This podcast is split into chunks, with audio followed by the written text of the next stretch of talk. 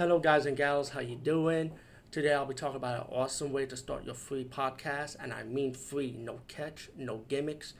It's totally free, easy to edit, easy to record, and easy to promote and monetize your podcast. It's called Anchor.fm, and I highly recommend you, guys and gals, check it out and start your own podcast and let your voice be heard. And also, don't forget to listen to Wild Dork Podcast and tell them that I sent you and that you have it from me. So you get more people to join Anchor.fm. You will not be disappointed because they will also put your podcast in other platforms and then make it very, very much easier for you. Have a great day, everybody. Hey guys and gals, how you doing? Today we're talking about a movie called Morbid Stories. Excuse me. Caught up from the moment of my throat. Drinking a lot of soda. Shouldn't be doing that. That's bad of me. Bad, bad, bad. But anyway, there's a movie that's so called Morbid Stories. It's a low budget horror movie. Um, it's a fun independent horror movie actually. Personally, I enjoyed it.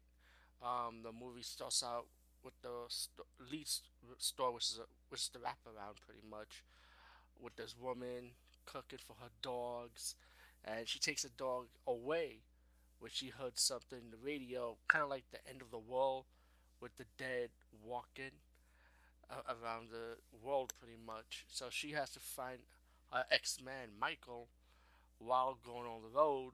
Meanwhile, we get these different stories uh, different anthology stories, you know, dealing with what happened earlier before this woman went on the road, you know.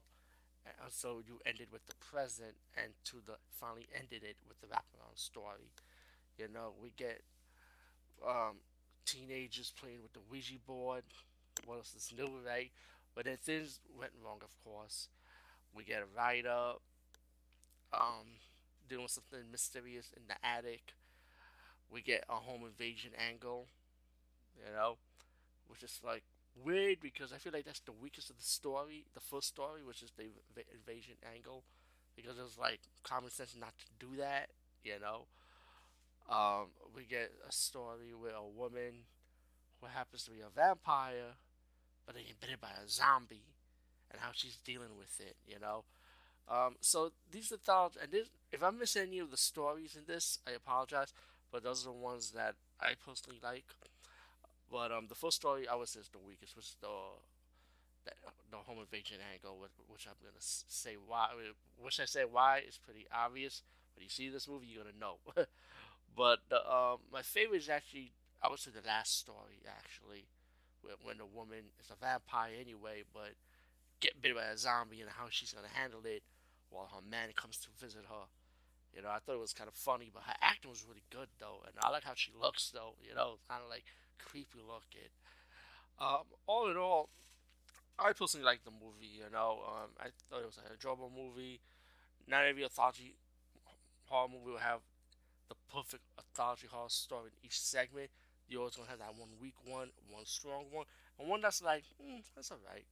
You know, or very you might have it when it's all perfect. But that's very rarely though. But Morbid Story, like I said, I enjoyed it. So definitely check it out. Peace out. See you later, guys and gals.